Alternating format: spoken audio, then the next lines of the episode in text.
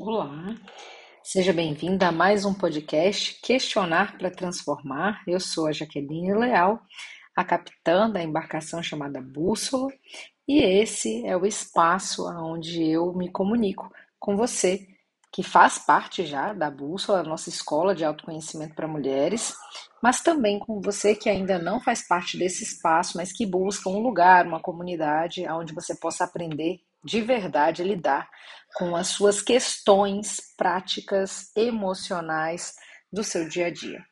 Aqui é aquele lugar onde a gente aprende a lidar com as frustrações, a sermos mais resilientes, a trabalhar a nossa maturidade emocional e, claro, né, aprende a se amar, a se respeitar e por aí vai. Bem, hoje é dia da gente explorar um pouquinho um tema que tem mexido muito comigo nos últimos dias. Parece que boa parte das minhas clientes e também pessoas ao meu redor tem expressado para mim um cansaço com as obrigações de ter que ser forte, competente, uma mulher de sucesso, uma mãe maravilhosa, o tempo todo. Muitas vezes, né, nós mulheres caímos nessa falácia, nessa falsa sensação, falsa obrigação de que a gente tem que dar conta de tudo o tempo todo. Eu sou uma dessas pessoas que tendo a cair nesse lugar. E quando eu paro para olhar, eu já coloquei o carro na frente dos bois. Bem, e o que, que eu quero dizer com isso? Eu quero dizer que eu já estou exausta, eu quero dizer que eu acabei deixando o meu emocional para ser cuidado para outra hora e a minha saúde mental está um pouco abalada.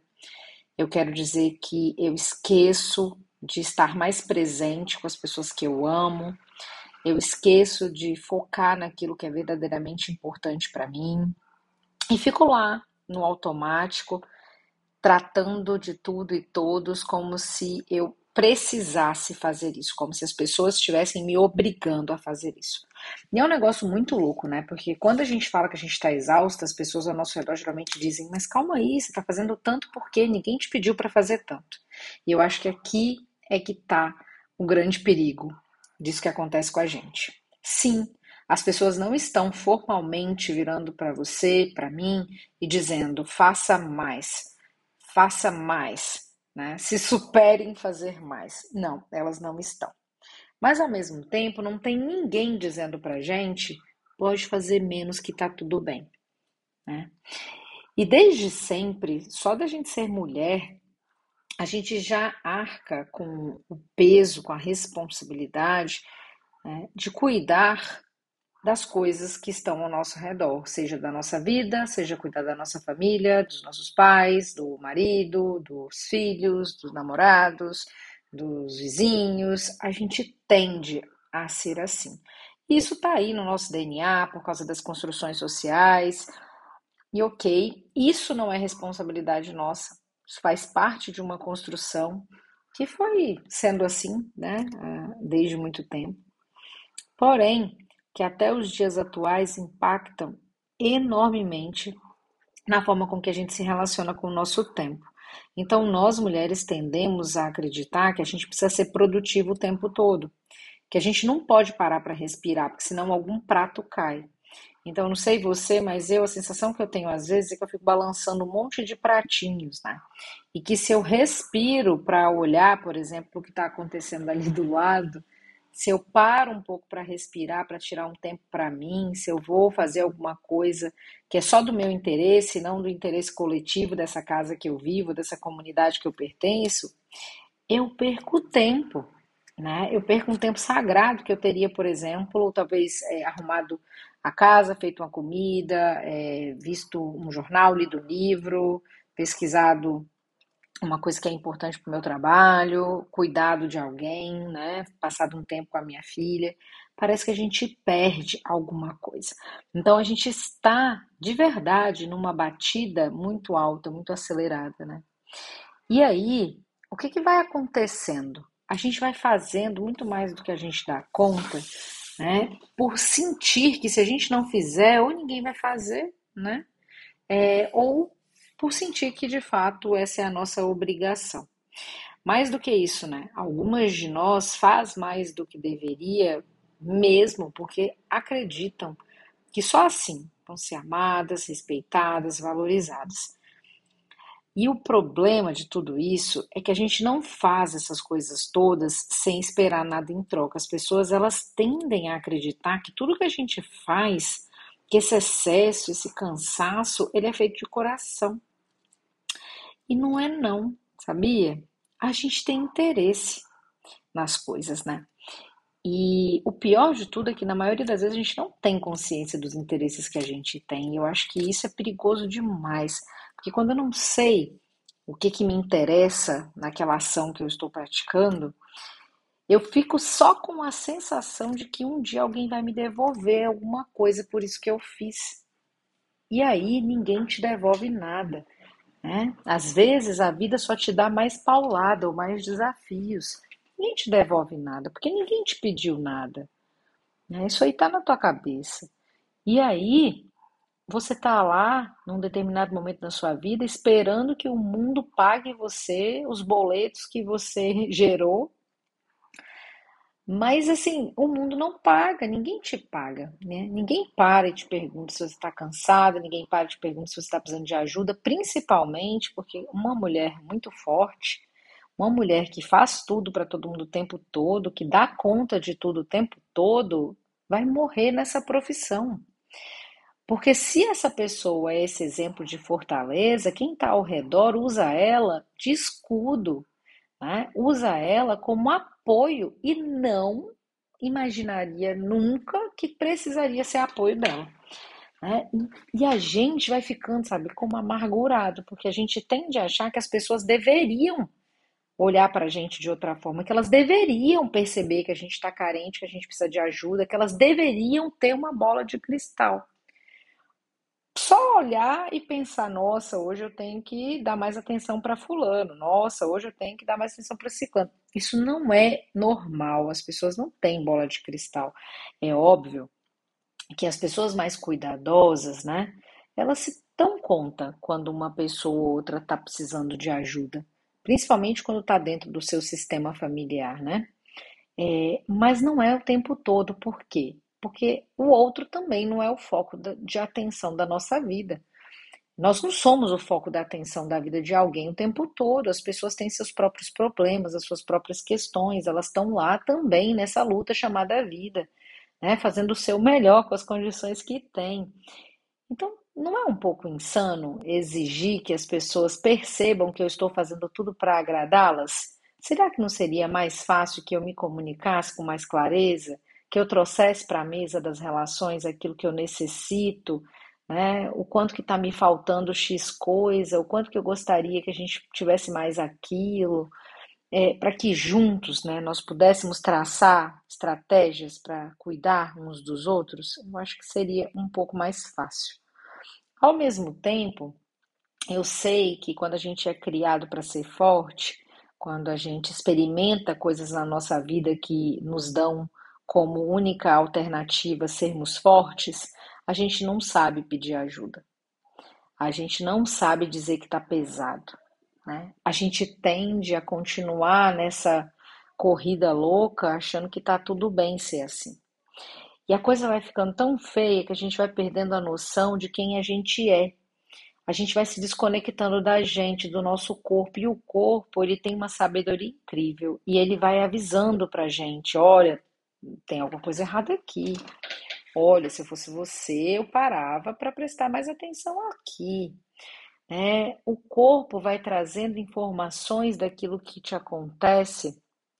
E você vai resistindo de escutar. Porque se você escuta, talvez você precise olhar para as coisas que não vão bem. Então, a resistência, que é um somatório de dor com sofrimento, né, é uma das coisas que a gente mais faz quando a gente não está bem. E isso acontece e é de uma sabedoria incrível, né? O corpo cuida e protege de você. Resistir é também uma forma de sobreviver ao caos. Mas talvez nem sempre seja uma forma bacana. Talvez resistir por muito tempo aumente o nosso sofrimento.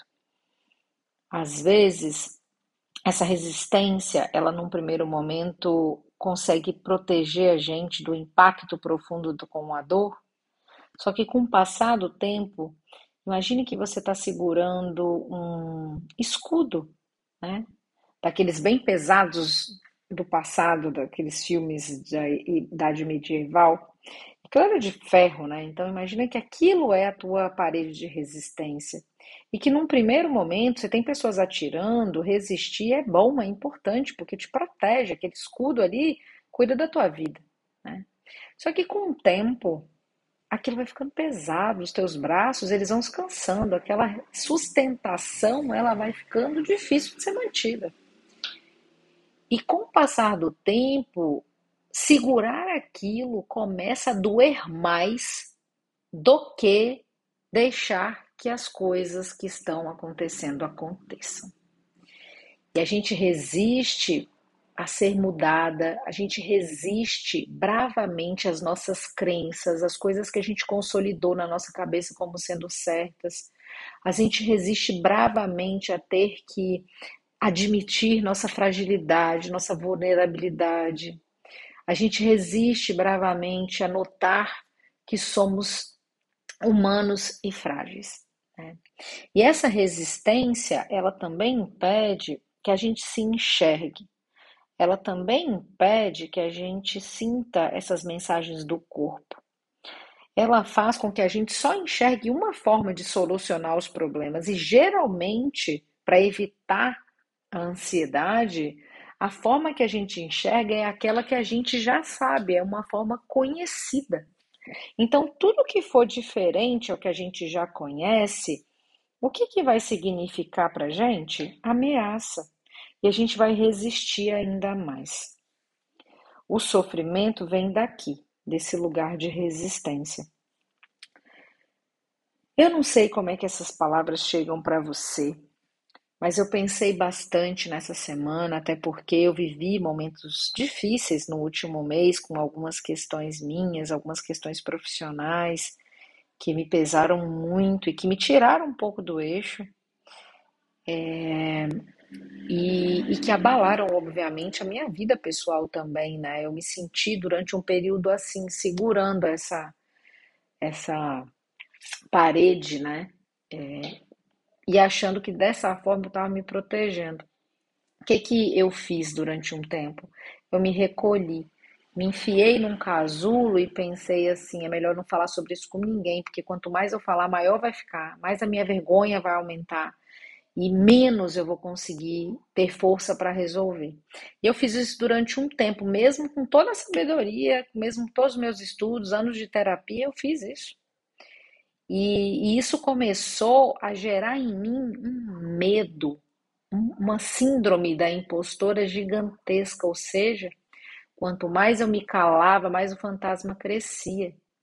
Eu pude perceber que esse período inicial de me calar foi necessário. Afinal de contas, estava tudo muito bagunçado dentro de mim, a vergonha era muito grande.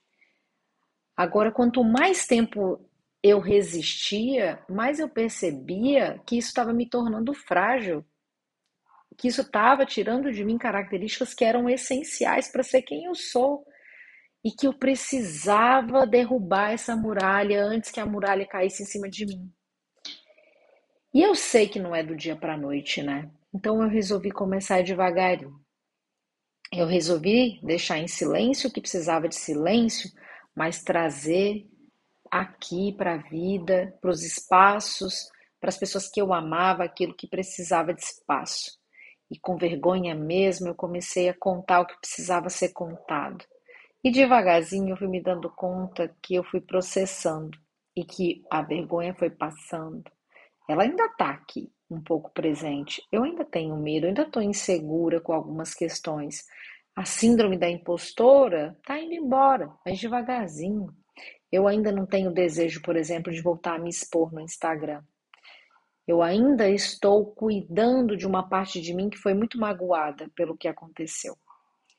Agora, se eu não me abrisse, se eu não colocasse o escudo no chão, se eu não começasse a trazer aqui para fora, se eu não conversasse com outras pessoas que passaram pelas mesmas coisas que eu passei ou coisas parecidas, eu tenho certeza que tudo isso que eu estava sentindo ia me dominar num nível que eu ia certamente desenvolver novamente, como já aconteceu comigo no passado, um transtorno de ansiedade. Era evidente no meu corpo que eu estava em desequilíbrio. Então, quando eu falo para vocês que resistir até certo ponto é bom, eu falo porque após a resistência vem um momento de processamento, um momento onde eu me abro para me conectar com as dores que eu sinto, ao invés de jogar as dores por debaixo do tapete, ao invés de fingir que não foi tão duro assim, que não foi tão difícil assim, isso acontece com todo mundo, é bobagem. Não, não é bobagem para mim, talvez seja para outro, mas para mim não é. Para mim é importante, eu deposito boa parte da, da minha vida no meu trabalho, então tudo que acontece lá me afeta. Não tem como não admitir que as coisas me afetem, me afetam, né? Então é por aí. Eu vim aqui hoje dizer para você que resistir é saudável até certo ponto. Que se você se percebe resistindo por muito tempo, se você percebe que você tem jogado para deba- para debaixo do tapete muitas coisas que você deveria estar olhando, cuida disso agora. Para agora e cuida disso agora, porque talvez amanhã seja tarde demais. Espero que eu tenha chegado até você e que eu tenha aberto espaço no seu coração para se escutar. A gente se vê na próxima. Até mais.